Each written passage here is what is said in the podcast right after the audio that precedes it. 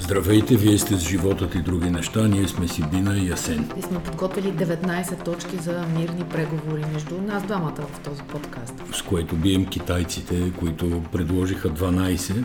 Сега интересни бяха тия 12 точки. От една страна звучат като писани от а, Мис Фят, нещо подобно, нали, за световен мир и така нататък. И много хора им се подиграваха. От друга страна, ако политически ги погледнеш, там общо взето се казва какво искат китайците, нали, каква е цялата работа. А именно какво искат китайците? Китайците искат да се възстанови териториалната цялост на Украина, без да се разбива Русия. Горе-долу така бих го обобщил. Мен ми е интересно 12 точки. какво искат китайците за себе си, защото не е да няма какво да поискат. Най-малко, да кажем, най-голямата им технологична компания Huawei беше изключена от част от 5G мрежите, въпреки че не всички европейски държави спазват това. Отрязан беше Google. Сега има една новина от тази седмица, че на членовете на Европейската комисия е забранено да използват на служебните си устройства TikTok. Те в частния си живот, разбира се, не са длъжни да излязат от мрежата, ако я ползват, но от гледна точка на сигурност, т.е. става дума е само единствено за някакъв тип пробиви. То аз бих забранил TikTok не от съображение за сигурност, а от съображение за психичното здраве, естетиката и всякакви подобни неща. Ма TikTok е просто една платформа, т.е. естетиката е нещо, което след това се акумулира от един милиард а, профила вътре. Да, Самия TikTok Китай не задава... Шпионира, Китай шпионира, включително собствените си граждани. Спомняш си кадрите от COVID с дроновете, които разпознаваха хора и така нататък. Прави им рейтинги на нали, всеки да. китаец има точки за това Спомняш колко е надежден преди граждани. две седмици тия странни летящи обекти, които американците свалиха над Канада и над Съединените щати, балони и подобни. Между другото, тази седмица те обявиха, че единия първо показаха снимка от пилотската кабина на разузнавателния самолет, който ясно е снимал балона, отдолу се вижда два соларни панела и някакъв друг тип а, инженерни съоръжения, да ги нарека. И всъщност те казват, че до голяма степен са успяли да възстановят всичко, което е било. Да. там, за да се разбере какво следят. Но това е големия брат. И нали, тоталитарните държави живеят в тая, в този филм живеят, в Big Brother, нали? Гледат, наблюдават, следят. В Русия е същото, дебнат ги там какво си говорят, да не би да кажат нещо за война вместо специална операция и така нататък. В този смисъл Европа и Штатите са някакси по-скоро длъжни да се пазят, отколкото Харесват се или не се харесват взаимно? Колкото харесват се или не се харесват. Разбира се, конкретно между Штатите и Китай, там е въпрос на търговски економически също. интереси, търговски политики. Но Китай не са безспорен играч, няма какво да се лъжи. Модерацията на Фейсбук се мести в Германия. Това ни е днешното заглавие, най-четено за сега в Булевард България. И то идва от един пост на Танас Чубанов, който естествено революционно и радостно съобщава тая вест, че от юли модерацията на българския Фейсбук, руския и турския, интересен подбор между другото на страни, отива в Германия, няма вече да е в България. Ти си се обадила на хора в Телос, те са потвърдили това и има леко разминаване фактологично. Чубанов твърди, че мета си прекратяват договора с Телос, а нашите твърдат, че не си прекратява, просто мести модерацията. Но, но всичко това е в резултат на гражданските акции на Боец, на... 100%. И на останали българи, които бяха в, известен смисъл пострадали от, или и буквално да, в края на краищата се дължи на безобразното поведение на модераторите на Телос. Така или иначе, ние, Телос отричаха... Ние, не, не, само нека да уточним там за Телос нещата, че всъщност версията на, на Телос е, че те не, те не знаят дали са, те са единствените, които модерират съдържанието на мета за България. Което е интересен въпрос. Тя не е... Всъщност никой не знае това нещо, дали само Телас модерират. Ако този въпрос всичко... имаше някаква валидност, нямаше да се стигне до местенето на модерацията в Германия. А, да, но местенето на модерацията в Германия става след като всъщност Тела стана недобро работно място и хората им станаха уязвими по някакъв начин, тъй като ако си спомняш, от Бърт извадиха личните им профили, разпространиха ги във Фейсбук, профилите на техните близки хора, мъже, жени. И, и това ги постави, много, много ги извади. Никой бизнес не обича да бъде чак толкова а, на светло и, и да се Като пише цяло, аз съм изненадан защо изобщо българския фейсбук се модерираше от българи в България, след като Зукърбърг много отдавна, това преди години, беше обявил, че а, реално от един пазар ще се модерира за друг, т.е. Да, за да се избегнат евентуални лични контакти на модераторите, конфликт на интереси, дори и това да не е злонамерено, нали, човек винаги е пристрастен, познава си средата и така нататък. Според мен е малко трудно за такива много нанопазари като българския, защото едно е да кажеш, че от Германия модерираш Франция, друго е да кажеш, че от примерно Румъния модерираш България. Тя не стига като обем работа. Представи да, си освен това като, тия като... в Германия, де, че модерират, какви ще са пак българи, защото едва ли има много германци да, да знаят български. Новината си заслужава да се отбележи, много коментари според мен е трудно да се направят, защото така или иначе целият процес е много непрозрачен и всъщност ние не знаем точно какво ще се случи. Аз така, Виждам, аз така че, хора... че там имам абсолютно друга версия за това, как се случваха нещата. И смятам, че т.е. Това, това не означава, че не е имало проблем или нещо подобно. По-скоро това, което искам да кажа е, че те се случваха на база на алгоритми. Тоест едни хора, които се организираха, познавайки много добре алгоритъма как работи, и те успяваха да измамят алгоритъма. Нещо, между другото, в което ние в България сме доста добри. Да, но последните дни такива неща не се случват. По различен начин изглежда да, Фейсбук. Но ти което... ако имаш организирана ударна група, да я наречем тук в България, която репортва хора, например теб. Да, и защо не се случва след като минаха скандалите в тела си изслушването в Народното събрание? Еми защото, нали, пак защото са същите се, организирани групи. Защото проблема беше из, из, изваден наяве, т.е. разбра се, че има някаква, някаква намеса човешка и всъщност какво се прави, самите мета много добре знаят. Тоест, ако те имат а, в, една, в един къс отрязък от време докладване на един и същи човек, от може би свързани в известен смисъл профили през IP-та или по друг начин, населени места, тогава те могат да, да, би могло да бъде доказано, че тяхната система е уязвима. Проблем има и този проблем, дали е телас, дали е някакъв друг, вече са не, не но са отделни въпроси от големия проблем. Може ли всъщност да, да използваш самия алгоритъм на Фейсбук за, за цензура? Според мен може. Това е моята, моята хипотеза. Една година война. Аз съм написал тук тире... Ти, си, ти, се движиш да. бързо по нашите 19 точки.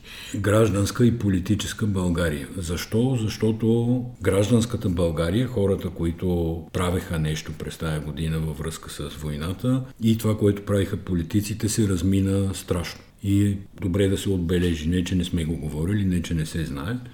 Но гражданската България е напълно съпричастна с украинската трагедия. Гражданската България изпрати помощи на стойност десетки, може би и стотици милиони левове. Не, не знам дали може да се изчисли. Гражданската България подкрепяше даването на оръжие и във, във всеки един смисъл работеше в синхрон с така наречения западен свят.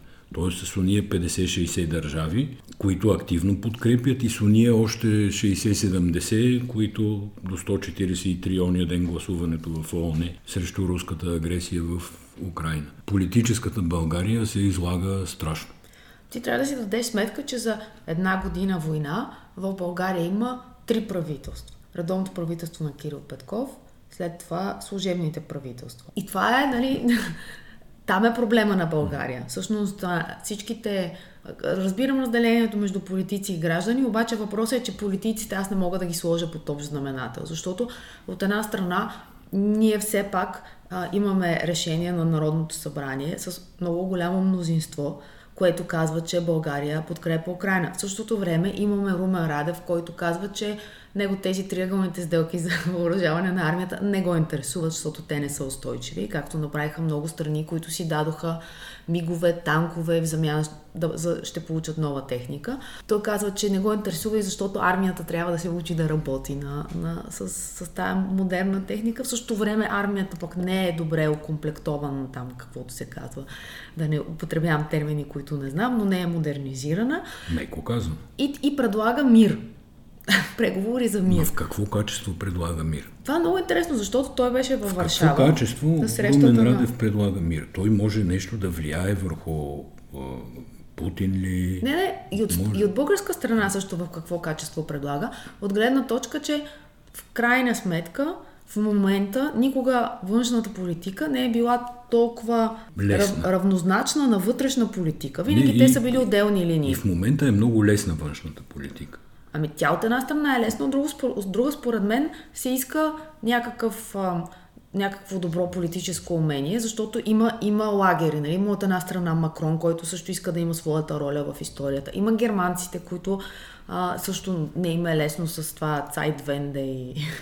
Така е, но и Макрон и германците извървяха някакъв път, къде е по-трудно, къде е по-лесно и в края на краищата в действията си никога не са проявявали колебания. Полша успя, примерно, да, да направи много за имиджа на страната си, защото Полша беше тръгнала по пътя на Унгария. Към една много консервативна държава с цялата роля на, на църквата да, там, забрана на...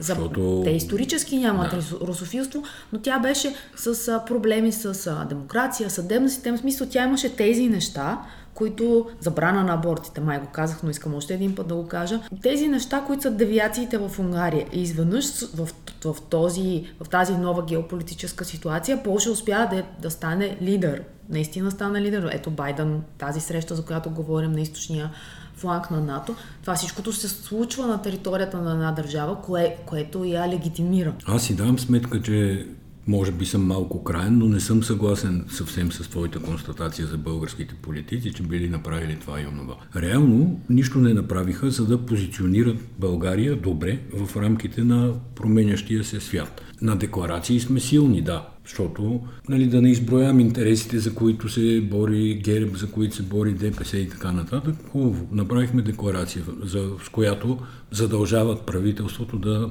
отпусне военна помощ на Украина. Ма какво пише в декларацията? Според възможностите. Ще дадат оръжие, ако има. Според възможностите. И тук попадат в полето на Ратев, който казва, ми нямаме възможност. Виж, има предвид, че при закъснялата, при закъснялата помощ на, на Европа, защото наистина тя в известен смисъл закъснява не поради нежелание, а поради времето, което трябваше да, да, да мине, за да могат да се стиковат всички позиции на всички държави и да се стигне до изпращането на танковете, които между другото тази седмица първите танкове вече са в Украина. Отделно да се обучат хора и, и това е процес. В този отрязък България е помогнала, защото България е дала много оръжие, тя го е продала на трети страни, които са успяли да го а, дадат на Украина. Но това е било... по ония начин, по който хем ще изядеме, какво беше, ще отнесеме тоягите, ще изядеме солта и накрая ще си платим. Но то е било е, важно е, за Украина. Е, добре. И е било така е. важно за западния свят. Добре. За съжаление, в България не е намерена формата да се комуникира поради, значи, според мен, крайна политици... неопитност на, на, на продължаваме промяната, които бяха в правителството тогава. Според те в момента в движение се учат на, на политика и се учат малко сами, сами се едно, по, на принципа на, да си щупа главата, при положение, че то е много ясно какво, какво е политиката. И колко се научиха с нощи, нито един не дойде на протеста. Не, имаше бая хора от Продължаваме промяната, просто не бяха лидерите. В качеството които... си на граждани обаче. Е, какво значи? в момента в, всички са граждани. Не в политическо качество. Не, не е точно така. Никой не може да, да си остави едното качество в къщи да виси на закачалката и да тръгне с другото си качество. Българските политици не успяха да направят така, че да водат България в тая една година с достоинство. Нямаше никакво достоинство и няма никакво лидерство. Те не успяха Има... да дадат гордост на този народ, така, че той заел правилна позиция, морална позиция и че е част от един модерен Това свят. искам да кажа. Това нали? не успях. Вие, дете събирахте там дарения, пращахте, общо взето се чувствахте като партизански отряд, или поне аз ви чувствах като партизански отряд. А, нали, ние не сме толкова чувствителни. Метафора използвам. Но друго искам да кажа нещо се правеше въпреки усилията на тая държава. Така е, но по принцип трябва да ти кажа, че държавите са консервативни образования, институции и много често не, не, помисли си, един бизнес, едно гражданско общество може да се организира много по-бързо, може да купи каквото иска, на него не му трябват обществени поръчки, не му трябват нали, 7 даде за пример Полша, как цялата държава изведнъж започна да работи за Украина. Не за Украина като държава, а за Нали, много сложно може да се каже, разбира се, запазване на демократични ценности, тер, териториална цялост, отстояване на някакви принципи на независимост за цялата геополитическа конфигурация в Европа и света и така нататък. Но поляците се дигнаха като един и работят по начин, по който целият свят им се възхищава. И не са само поляците. Това са по-голямата част от източния блок на НАТО, тук източноевропейските държави, без тая сила и без тая идеология, да кажем, с която поляците работят, освен с по чисто политически средства, но всички държави помогнаха. Но трябва да кажем също време, че има и държави като Гърция, чието профил на населението е по същия начин раз, разделен и това се използва. Добре, ние с кои да сме? Друго искам да кажа и то от, от, от известно време, което ми се струва важно.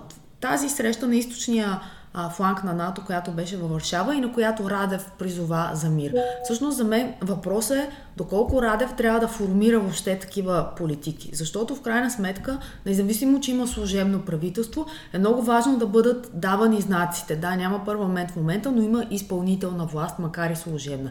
И не, аз не разбирам лично защо Гълъб Донев не ходи никъде по-далече от а, адресната си регистрация и си стои в България. Последната му среща с политически лидер някакъв от а, съюзите, които България, в които България се причислява в чужбина, е била с Олаф Шолц през ноември месец. Сега Разбираш сме... много добре защо не ходи, за да може да ходи Радев. А защо да ходи Радев? Защото не знам какво Радев прави. се изживява като някакъв Господ. Първо, според мен, неговото его отдавна го е качило над тавана на полетите на МиГ-29. А, и второ, за да може да изпълнява хибридната си роля. Аз нямам абсолютно никакви съмнения в този човек.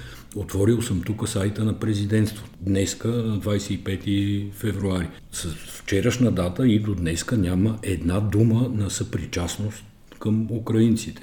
Не се чуда е изпратил две думи на а, Зеленски. Между другото, Макрон и, направи позиция, написана на украински. Направи, а Айфеловата направи. кула светна в цветовете на украинското знаме. Европейската комисия направи инсталация. Вчера гражданите, които излязаха тук и излязахме, нали, и аз отидох, въпреки че отидох повече като зяпач и от интерес, да кажем, ще обясна защо също, но пак беше партизански отряд. Няма я държавата. Нали, държавата не е дала, една буква не е казала, Ама, няма държавата, с което да... защото то в момента я няма държавата. Това се опитвам да обясня. Първо се опитвах да обясня, че разделяйки ги на гражданите и политиците, те не са едно. Наистина политиците в момента не са едно. Тоест много трудно можеш да ги поставиш под топ знаменател. И второ, държавата такава каквато а, ще използвам с ирония, бащите на българската конституция са си я представили.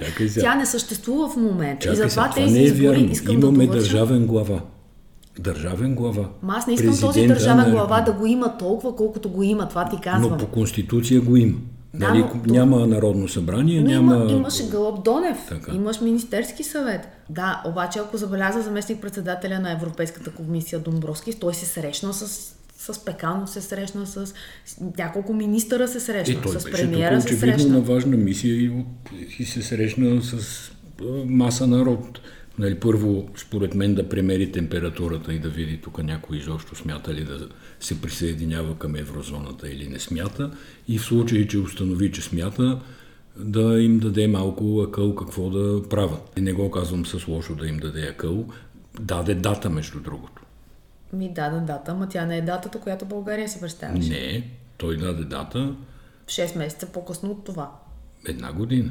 Не, ние си представяхме, че има вариант, в който юли Не, ние нищо не сме си представили. Финансовата министърка сама си сложи тази дата. Вместо 1 януари 24, което е след десетина месеца, ще е на 1 януари 25 евентуално. И той всъщност така много ясно каза къде е проблема и каза инфлацията, между другото. Те го питаха, имаше интервю по нова телевизия. Ами, аз чух това интервю, разбира се, но не съм сигурен, че инфлацията е проблема. Той като заместник-председател на Европейската комисия и финансист не може да каже друго. Всичко друго, което би казал, различно от инфлацията, би било политическо послание. Очевидно, той не искаше да прави политическо Добре, послание. да преформулирам. Приемането на четирите закона, които не бяха не, не успя парламента да събере морал, морални сили да ги приеме, нямаше да реши въпроса. Това искам да кажа. Че всъщност България, според мен, с всичките си позиции, включително тези на Радев, говорейки, и най-вече тези на Радев. Това, което говорейки, казвам, че липсва политическо лидерство,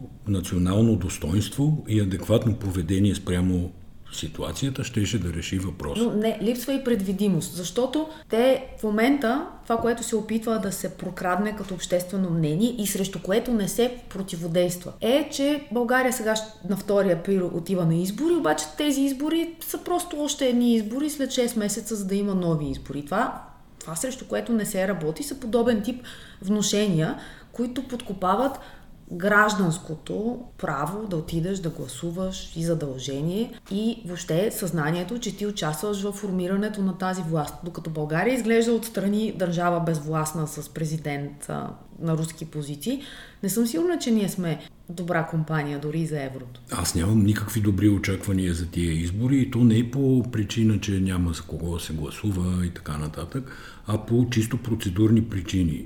Именно начина по който тая липсваща държава се готви да произведе изборите. Първо има една централна избирателна комисия, която очевидно си прави каквото си иска. В нея има политически квоти. Тия политически квоти да започнем от там, че не отговарят на представителството в последното народно събрание. Там има някакви хора от има такъв народ например. Но няма, няма хора от няма промяната. хора продължаваме промяната. За тая комисия абсолютно никой никаква политическа отговорност не пожелава да носи. Пример. Гласуваха едно безумно решение не помна тази седмица ли беше или миналата, което машини и хартии да се броят едновременно. Четирима души от ГЕРБ има в тая комисия, от 11 гласа за това скандално решение, 4 бяха на ГЕРБ и на другия ден, след като се видя, че няма да мине номера, нали, това като скелнера сметката, ако мине, значи не мина, понеже сутрешните блокове се напълниха с, между другото, хора, експерти, на които не можеш да кажеш, че са пристрастни към една или друга политическа сила. Имаше много силно говорене експертно срещу тая точка и излязаха Радо Чолаков и а, Росен Желясков да кажат, че ГЕРБ няма ли касателство към това нещо и призовавали комисията, там Централната избирателна комисия, да си оттегли решението. И тя не си го оттегли, въпреки призивите, но съда, който беше сезиран съответно от Демократична България и продължаваме промяната, отмени това решение. И това е само, давам го като съвсем малък детайл за, според мен, тоталната бъркотия, която предстои да се случи на тия избори.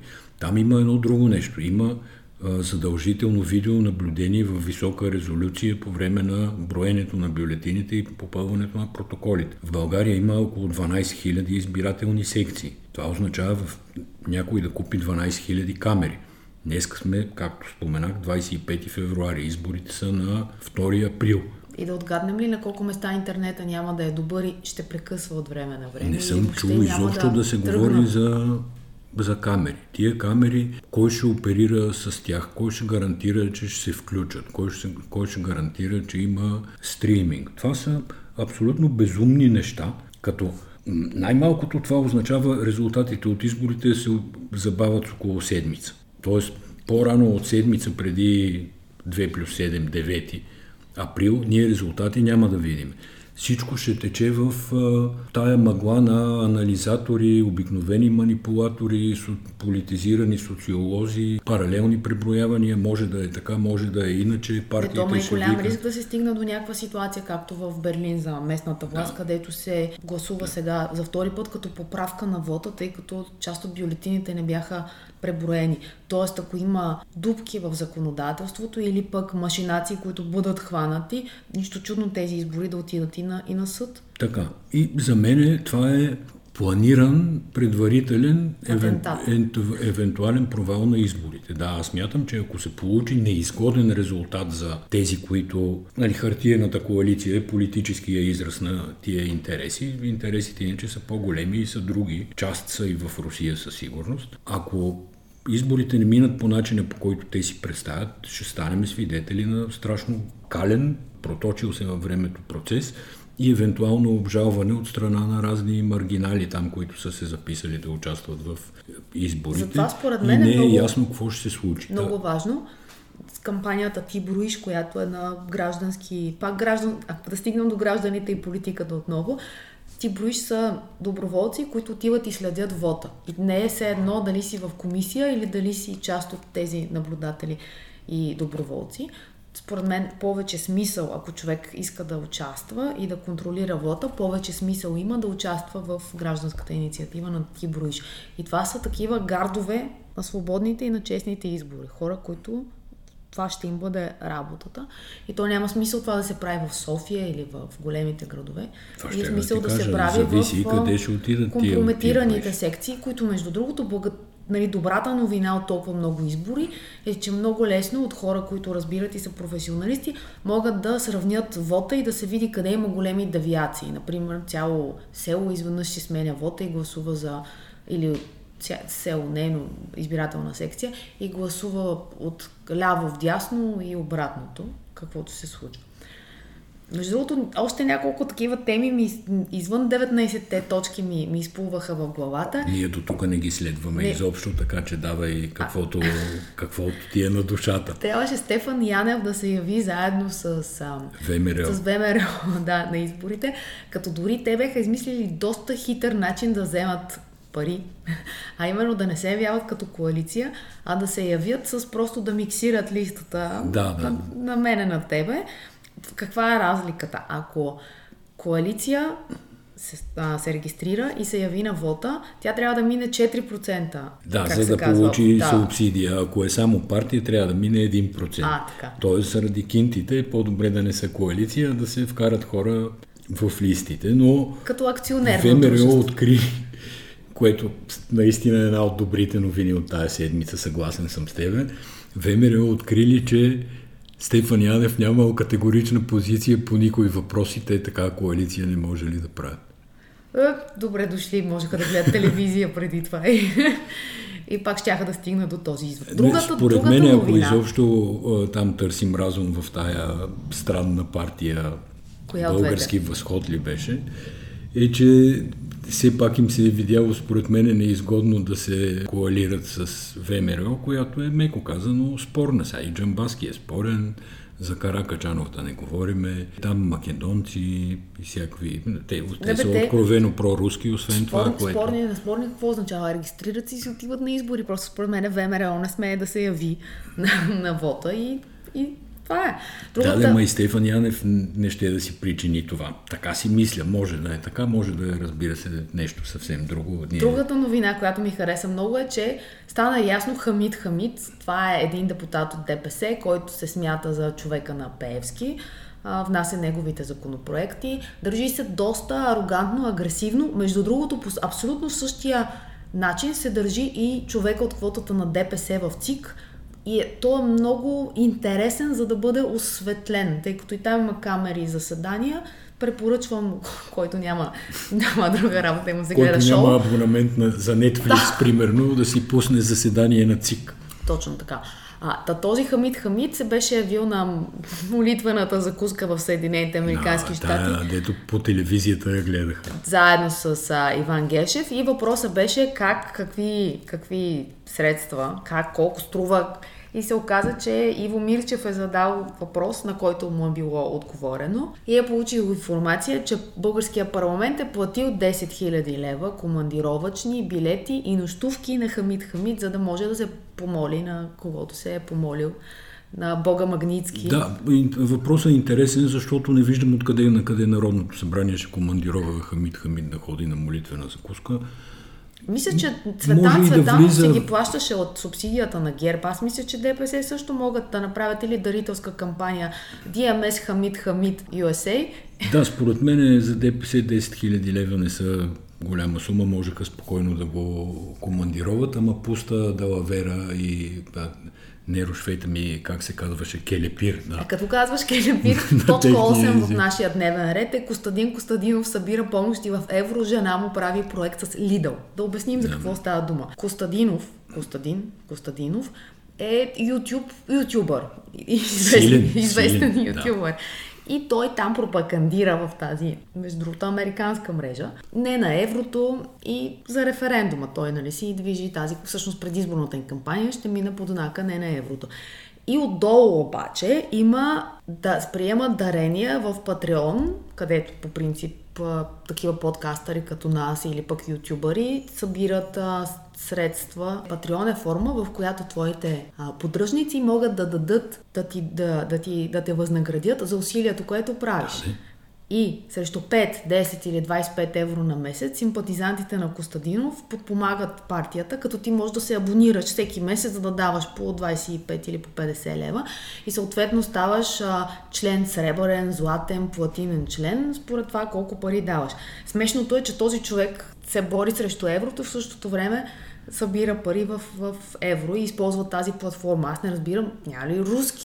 Тая седмица се разбра, някак а, през регистрите, тази прозрачност пуста, за съпругата на Костадин Костадинов, която има NGO, там мръсна дума, между другото. Неправителствена организация. Не, аз нямам проблем с с неправителствената организация, но той Не, и неговата за партия... българите, които ни слушат. Костадин Костадинов много пъти се изразявали от трибуната на Народното събрание позицията, че не трябва дейност присъща на държавата да бъде възлагана на неправителствени организации. Те имат закон, за да обяват неправителствените организации за чужди агенти. Обаче да, съпругата на Костадин Костадинов е кандидатствала за грантове, тези, които Лидъл за регионални проекти дава и го е спечелила го е, и го е освоила. И всъщност това е този човек, като добавим сметките в евро и в лири, които имаха неговите депутати. Факта, че той ползва западните медии, за да си монетаризира политическата подкрепа и че има, няма никакви морални задръжки жена му да ходи от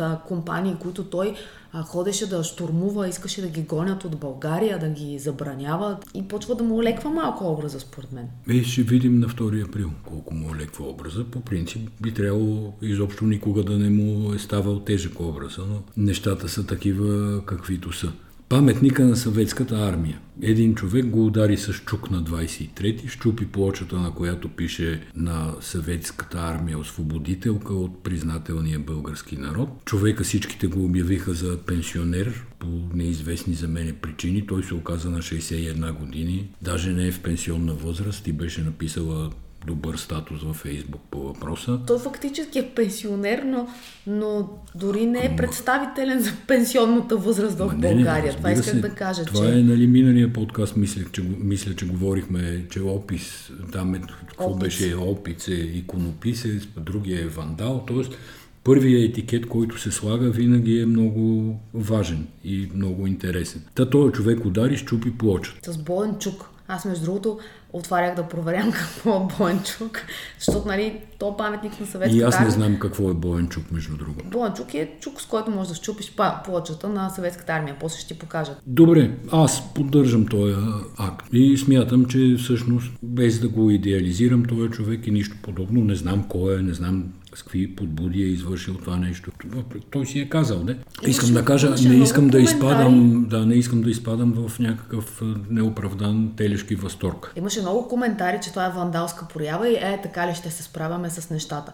Очевидно, да, по друг е, начин не сме се справили. Да, чист, е... чист политически протест. Не, нали, не го квалифицирам като вандалска проява. И тук идва момента да обясна защо бях с нощи на протеста като наблюдател от оон а не като протестиращ. Защото аз разбирам, че е една година от варварското нападение на Русия спрямо Украина. Разбирам, че трябва да изразим подкрепа. Обаче проблема, нито проблема на Украина е в българското гражданско общество, нито проблема на българското гражданско общество е в това, че няма достатъчна подкрепа за Украина. Нали? С това започнахме подкаста горе-долу в българското гражданско общество има предостатъчна подкрепа за Украина. В този смисъл мирно шествие, което си пее червона калина и вика Слава Украини, е за мен извън, как да кажа, извън политическия дневен ред. Аз смятам, че крайно време протестите да се втвърдат. Смятам, че трябва да има мощни протести срещу Румен Радев заради всичко което прави, нали, заради... Чудех се дали да кажа срещу президента или срещу Румен Радев, т.е. дали е личностен или е институционален проблема. Разбира се, че в случая проблема е личностен. Ама не функционират и... така нещата в главите на хората. Тоест, трябва ти не да можеш почнат, да проектираш... Трябва да почнат да функционират да, така. Добре, ти какво се случва после? Това е естествения въпрос, който всяк, всеки човек си задава, правейки нещо. Ако пипна тази гореща печка, какво се случва? Ще се изгоря. И това е човешкият опит.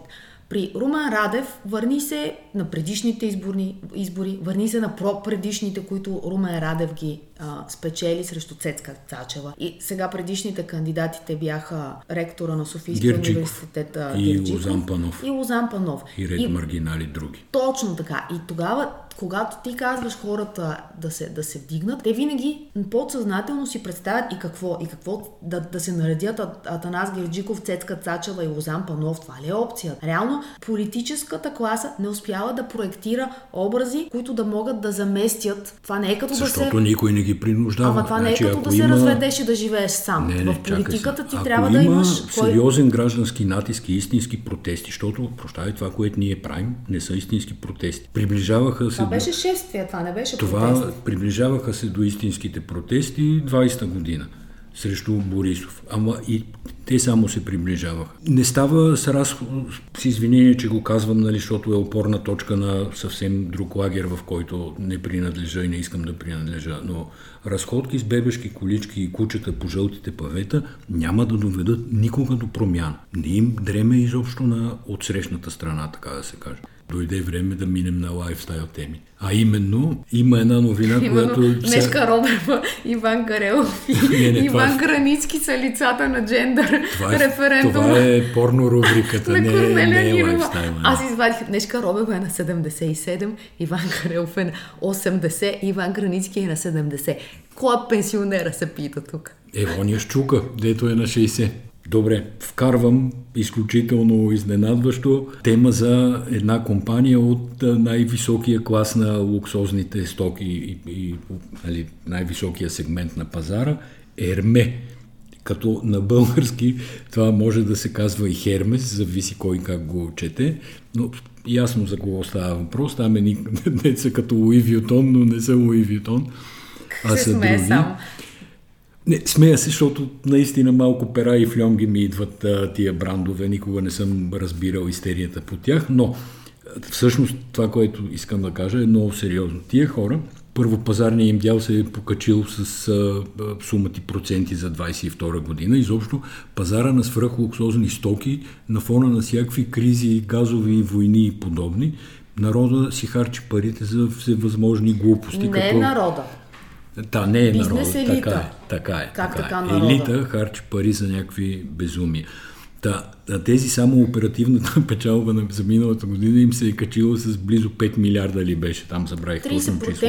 30% ръст в продажбите миналата година спрямо предходната, когато са имали 40% спрямо 20%. Точно така. Мисъл, растат в някакви, в, в аритметична прогресия растат. А, та, бизнес резултатите са и много добри, но Интересното, и нали, това за което споменаваме цялата история, е, че те са започнали една политика, която наричат shared value, т.е. да споделят ценности, но в случая става дума за пари, които естествено са ценност, няма как да не са, а, с служителите и хората, които работят за тях. Те имат около 14 000 работника в цял свят, доколкото си спомням, и сега ще раздадат по 4000 евро бонус на всеки един от работниците.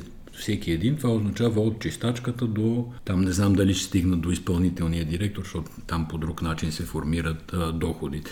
Но ще раздадат по 4000 евро. Преди това, в началото на 22 година, са им а, увеличили заплатите на работниците във Франция, първо с един инфлационен индекс от 6%, после с 100 евро, после с още 100 евро. Франция всъщност е най-голямата бройка от служителите да, на компанията. 12 000 и нещо. Като те са наели 2100 души повече в а, тая година. Отделно, че по принцип техните служители и работници получават 17 заплати. Общо. Вместо да взимат 12-та заплата, да кажем. А, взимат те още 13-та, 14-та, да. 15-та, 16-та, 17-та. И 17-та. Е, добре взима. Добре взима. Това е във Франция да. обаче. Добре, но защо го говоря? Защото българските работодатели, голяма част от тях, страдат от липса на кадри, кадри и от работна ръка. Е, това може да даде отговор на въпроса защо страдат. Защото... Поделените ценности ли? българските работодатели, доколкото чувам от приятели чета из Фейсбук, нали, по-скоро гледат как да гърбат работниците си, буквално по най-долнопробен капиталистически... Ето, пак не бих обобщила. Има много Казвам, политики. има, има, има. Особено има, тези хора, които има. в момента наемат и се разрастват, нали, не ти говоря за Ама ти Онези... говориш пак за високия сегмент на пазара. Ама не ти Това са големите които IT трябваше, компании. ако си спомняш, Ковачки ги караше да гласуват под... А... С кремвиршите там. Синджир да, да гласуват. така е. Има такива политики, сериозни социални, ние често пишеме за тях, но това е високия сегмент, това са IT компаниите, това са, да кажем, някои много големи български от, от, от работодатели. Страна, независимо дали говоря за високите или за средните или за ниските, има едно много интересно нещо. И то е какво движи хората. Ясно, че ти до, до, един, до, е, до едни пари, това е доказано, ти се движиш от финансов стимул. Тоест, за да живееш добре, прилично в България, да можеш да си купуваш а, дрехи да ходиш в отпуска, има хикс пари на година или на месец, както ние сме свикнали да ги смятаме, и те ти трябват. Оттам нататък стигаме до високия клас IT компаниите, които се чудят вече на коя глава да си застанат и рамо, а, за, да, за да измислят нещо атрактивно, защото поради високите заплати там, в един момент парите ти стигат. И защо да взимаш повече отговорности, да, да трябва да менажираш хора, да имаш повече нерви, като в крайна сметка ти само ще вземеш повече пари. От това няма да станеш по-млад, няма да станеш по-свободен, по-красив няма да станеш. Ще пътуваш някъде, ма ти с уния пари можеш да пътуваш. И то това е въпроса. Трябват ли 17 заплати или примерно трябва 4, 4 дневна работна седмица? Тема, която кърти, разбираш ли. Много хора биха искали наистина да работят споделено, така да се каже. Три дни за себе си, четири дни, т.е. три дни не работят и имат за себе си, четири дни работят. Много е сложен, но искам да кажа, това е много сложна тема. Тя пак в България, нали, не се...